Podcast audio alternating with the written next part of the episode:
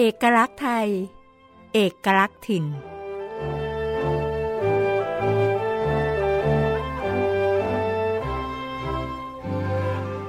สวัสดีครับคุณผู้ฟังที่เคารพทุกท่าน เมืองไทยนั้นถือได้ว่าเป็นเมืองที่มีเทศกาลและงานประเพณีหมุนเวียนมาให้เราได้ตื่นตาตื่นใจกันตลอดทั้งปีนะครับ จังหวัดเลยก็ถือว่าเป็นอีกหนึ่งจังหวัดครับ ที่มีเทศกาลงานประจำปี ผ่านการละเล่นที่สนุกสนาน ผสมผสานกับงานบุญใหญ่ หล่อหลอมเป็นประเพณีอันโด่งดัง และมีเพียงแห่งเดียวในโลกครับ ซึ่งความอลังการและสีสันของเทศกาลงานประเพณีของจังหวัดเลยนั้น ก็ได้สะท้อนภาพวิถีวัฒนธรรม อันเป็นที่ภาคภูมิใจของคนไทยได้เป็นอย่างดี ดังนั้นในช่วงเอกลักษณ์ไทยเอกลักษณ์ถิ่น กับผมกิติกรนันทวงศ์ในครั้งนี้ จะขอนำทุกท่านไปทำความรู้จักกับงาน เทศกาลบุญหลวง หรือเทศกาลผีตาโขนของจังหวัดเลยกันครับ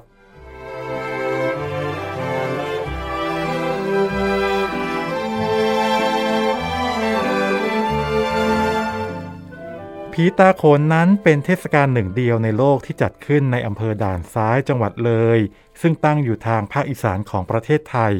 เป็นเทศกาลที่เกิดขึ้นในเดือน 7 ของไทย ช่วงประมาณเดือนมิถุนายน ซึ่งจะกำหนดวันโดยคนทรงประจำเมือง มีระยะเวลาจัดงาน 3 วัน จัดเป็นส่วนหนึ่งของงานบุญประเพณีใหญ่ หรือที่เรียกกันว่า งานบุญหลวง หรือบุญพระเวท ซึ่งเกี่ยวโยงกับงานบุญพระเวท หรือเทศมหาชาติประจำปี กับพระธาตุเจดีย์สีสองรักปูชนียสถานสำคัญของท้องถิ่น และถือว่าเป็นประเพณีการละเล่นที่จัดเป็นประจำทุกปี โดยจัดขึ้นทั้งอำเภอด่านซ้าย และอำเภอนาแห้ว แต่ทั่วไปมักจะรู้กันว่าจัดที่อำเภอด่านซ้ายเป็นส่วนใหญ่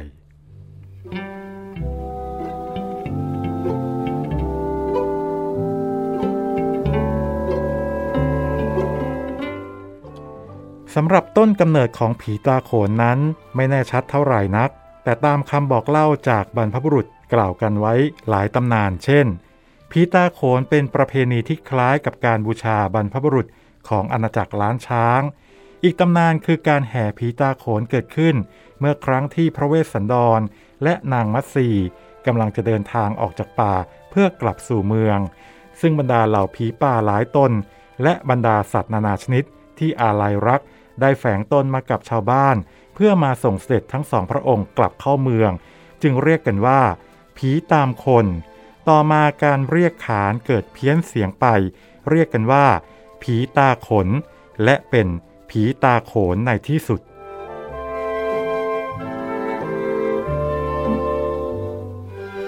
การละเล่นผีตาโขนของอำเภอด่านซ้ายนั้น ถือว่าเป็นที่เดียวในประเทศไทยและที่เดียวในโลก จุดเด่นของงานคือการแห่ผีตาโขน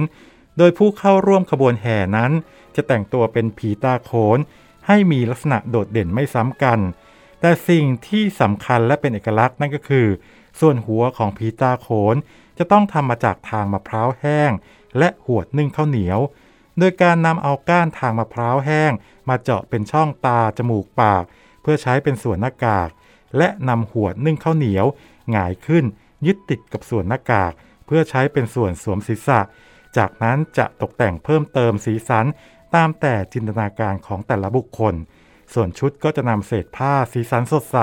มาตัดเย็บติดกันเป็นชุดแขนยาว ขายาว ตกแต่งให้สวยงาม และผีตาโขนนั้นจะต้องมีอาวุธประจำกาย ทั้งดาบ ง้าวมีดที่ทำจากไม้ หรือวัสดุอื่นๆ ที่ไม่คม รวมถึงประหลัดขิกตัวเขื่องอีกด้วย และที่ขาดไม่ได้เลยนั่นก็คือ หมากกระแหล่ง หรือกระดิ่ง ซึ่งผีตาโขนจะผูกไว้ที่เอว แล้วห้อยไว้ด้านหลัง เวลาเดินไปไหนมาไหนก็จะสายก้น เพื่อให้เกิดเสียงดัง มีตั้งแต่ขนาดเล็กไปจนถึงขนาดใหญ่ หรือหลายๆ อัน บางตนก็เห็นว่าจะแขวนกระดิ่งอันเท่าปี๊บกันเลยทีเดียว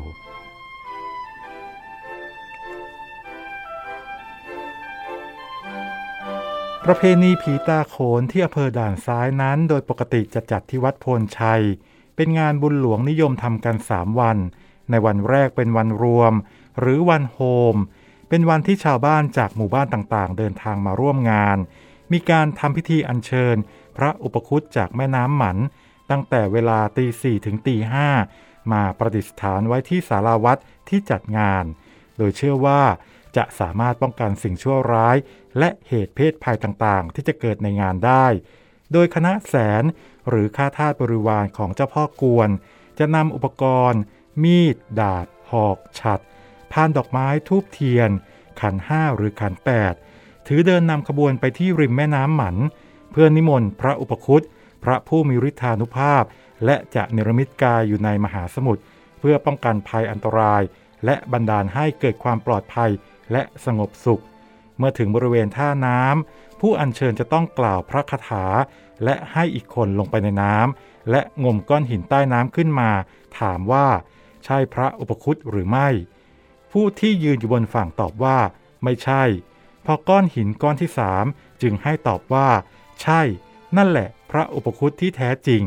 เมื่อได้พระอุปคุตมาแล้วก็ให้นำใส่พาน แห่กลับมายังที่หอพระอุปคุตบริเวณวัดโพนชัยทำการทักขินาวัดสามรอบ มีการจุดประทัดเสียงดัง เพื่อเป็นสัญญาณว่า พิธีอัญเชิญพระอุปคุตได้สำเร็จลงแล้ว เหล่าผีตาโขนและผู้มาร่วมงานก็จะออกมาแสดงความยินดีด้วยการเต้นรำและแกว่งหมากกระแร่งให้เสียงดังไปทั่ว ขบวนผีตาโขนจะพากันแห่ไปตามละแวกบ้านเรือน เพื่อแสดงการละเล่นให้ชาวบ้านชม และขอเล่าข้าวปลาอาหารจากชาวบ้านกิน ได้เวลาสมควรจะกลับมาที่วัด เพื่อแสดงการละเล่นและรอหยอกล้อผู้คนที่เดินทางมาร่วมงานจากหมู่บ้านต่างๆ และหยอกล้อผู้หญิงหรือเด็ก ซึ่งพักอยู่ตามปรำหรือบริเวณวัดด้วยการแห่ไปเยี่ยม ตามละแวกบ้านวันหนึ่งวันหนึ่ง อาจจะไปหลายครั้ง และแยกเป็นหลายคณะ บางทีก็จะมีคณะเล่นเซิงบุญ การฟ้อนรำประจำท้องถิ่นร่วมขบวนไปด้วย เพื่อเพิ่มความสนุกสนาน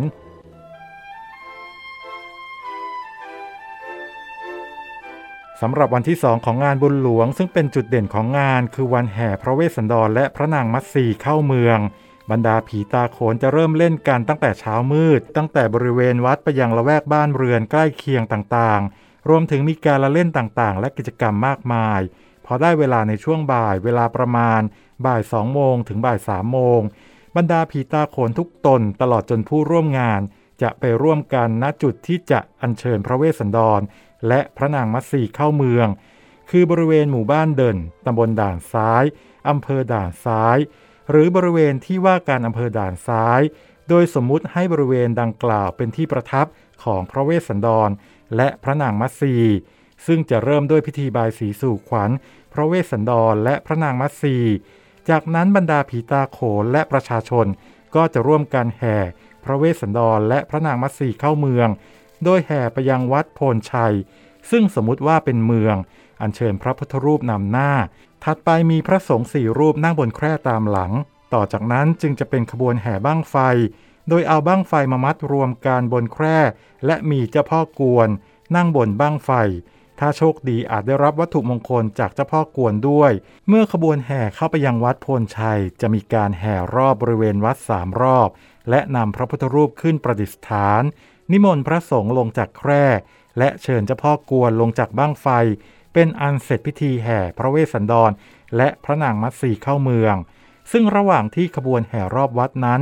พวกผีตาโขนส่วนใหญ่จะเล่นกันอยู่บริเวณลานวัด ถ้าอยากร่วมพิธีหรือถ่ายภาพพิธีให้จบ ก็ต้องตามขบวนเข้าไปรอบโบสถ์หลังจากการร่วมขบวนแห่เสร็จเรียบร้อยแล้ว ก็จะมีการละเล่นทำกิจกรรมความบันเทิงกันจนถึงเย็นถึงค่ำ ซึ่งหลังจากเลิกเล่นกันในงานวันนี้แล้ว บรรดาผู้ร่วมขบวนที่แต่งเป็นผีตาโขนก็จะนำเสื้อผ้าหน้ากากและอุปกรณ์ต่างๆ ที่ใช้ประกอบการเล่น ไปรวมกันไว้ที่บริเวณนอกวัด เพื่อเป็นการขจัดสิ่งชั่วร้ายออกไปจากตัว ซึ่งในสมัยก่อนนั้นจะนำไปทิ้งในแม่น้ำหมันแต่เนื่องจากเป็นการรักษาความสะอาดของแม่น้ำจึงเปลี่ยนมาเป็นลำน้ำใกล้วัด หรือสถานที่ที่จะจัดเก็บได้ง่าย ในช่วงเย็นจะมีการจุดบั้งไฟ จนถึงค่ำ ชาวบ้านจะร่วมกันฟังพระสวดพระพุทธมนต์และฟังพระเทศ เรื่องมาลายหมื่น มาลายแสน ส่วนงานในวันที่ 3 วันสุดท้าย จะเป็นการฟังเทศมหาชาติ ตั้งแต่เช้ามืดตลอดทั้งวันจนเย็นก็เป็นอันเสร็จพิธีงานบุญหลวงนั่นเอง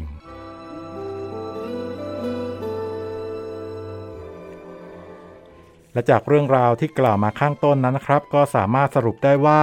คำว่าผีตาโขนนั้น สันนิษฐานได้อยู่สองทางคือ 1. มีที่มาจากเรื่องราวของพระเวสสันดรชาดก เมื่อพระเวสสันดรและพระนางมัตสีเสด็จออกจากป่า กลับคืนสู่เมืองนั้น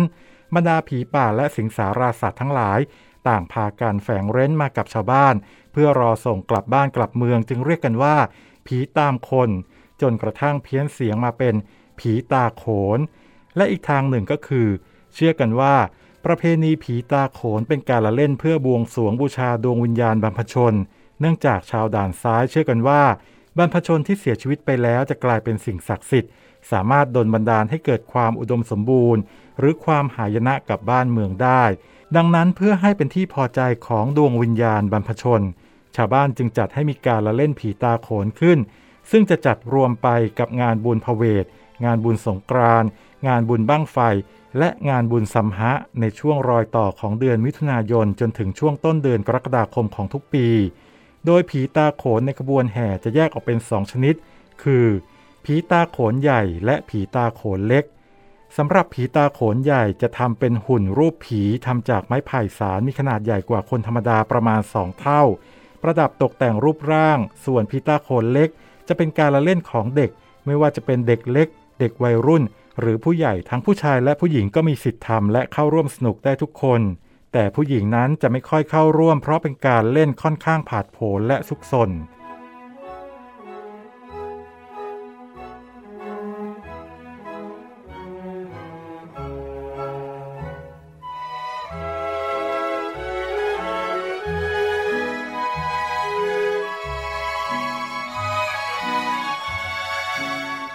คุณผู้ฟังครับและถึงแม้ว่าในปีนี้การระบาดของโควิด -19 จะส่งผลในการจัดงานประเพณีต่างๆนะครับ แต่การจัดงานประเพณีบุญหลวงและการละเล่นผีตาโขน ประจำปี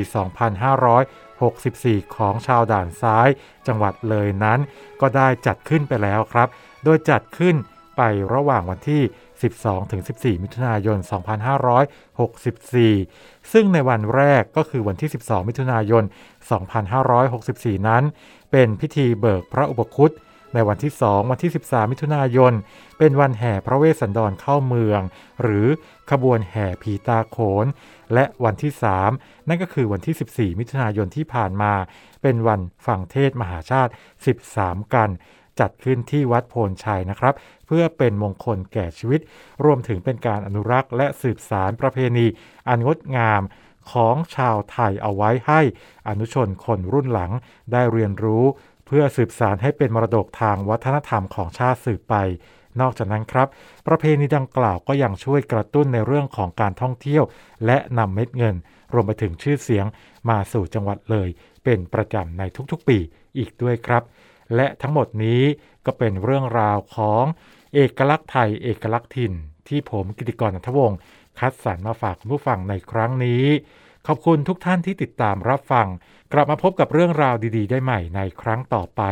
สำหรับวันนี้ลาทุกท่านไปก่อน สวัสดีครับ